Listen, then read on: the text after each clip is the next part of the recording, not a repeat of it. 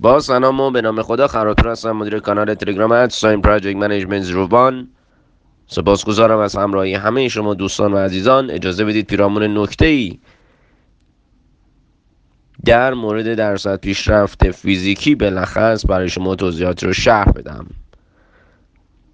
توضیحی که فکر می‌کنم لازم هستش و در کلاس ها و در شرکت ها به کرات با اون برخورد می‌کنم و دوستان پرسش دارن.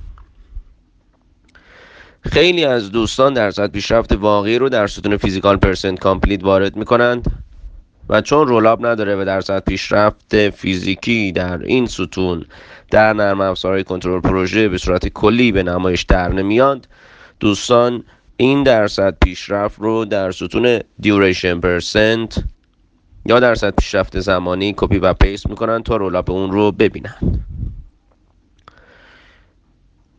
هرچند در forum های انگلیسی زبان و مباحثی که وجود داره راه حل هایی رو برای roll up کردن درصد پیشرفت فیزیکی در ستون physical percent complete بیان کردند اعم از baseline داشتن هزینه داشتن و غیره که برای هر کدوم از اون راه حل ها دلایلی برای رد کردنشون وجود داره.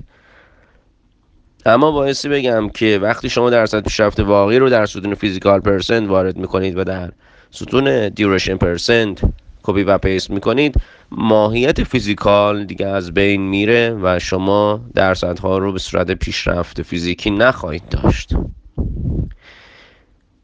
این نکته رو یادآور میشم که قاعدتا اگر لازم و ضروری بود درصد پیشرفت فیزیکال رو خود نرم افزارهای کنترل پروژه رولاب می‌کردند و به صورت کلی برای شما نمایش می‌دادند. اما بنا به دلایل این اتفاق نیفتاده و از ابراز درصد پیشرفت کلی فیزیکی خودداری کردند.